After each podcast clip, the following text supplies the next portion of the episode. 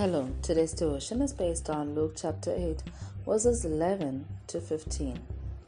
This is the meaning of the parable. The seed is the word of God.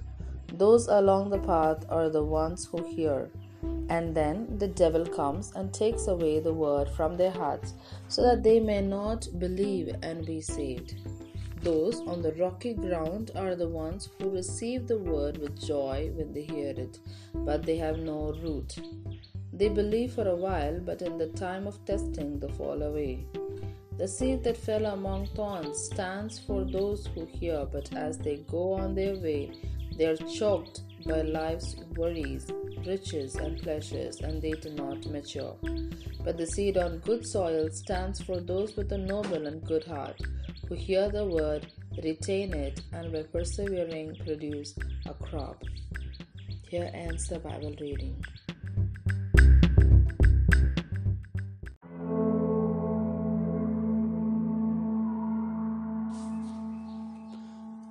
Sun followers. The seed on good soil stands for those with a noble and good heart, who hear the word, retain it, and by persevering produce a crop. Luke chapter 8 verse 15. Sunflowers sprout in a carefree manner all over the world.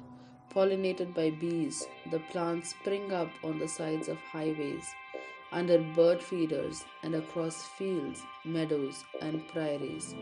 To produce a harvest, however, sunflowers need good soil, well-drained, slightly acidic, nutrient-rich soil with organic matter or composted, says the Farmer's Almanac. Finally produces tasty sunflower seeds, pure oil, and also a livelihood for hard-working sunflower growers. We also need good soil for spiritual growth. As Jesus taught in his parable of the farmer scattering seed, God's word can sprout even in rocky or thorny soil. It only thrives, however, in the soil of honest, good-hearted people who hear God's word, cling to it, and patiently produce a huge harvest. Young sunflowers are just as patient in their growth. Following the sun's movement throughout the day, they turn sunward daily in a process called heliotropism. Mature sunflowers are just as deliberate. They turn eastward permanently, warming the face of the flower and increasing visits from pollinator bees. This in turn produces a greater harvest.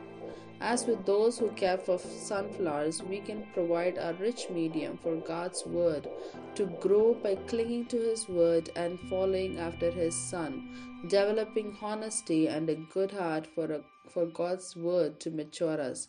It's a daily process. May we follow the Son and grow. What's this condition of your spiritual soil? Rocky, thorny, or rich in spiritual nutrients? Why? When you follow the Son daily, how does this practice impact your honesty and heart? Amen.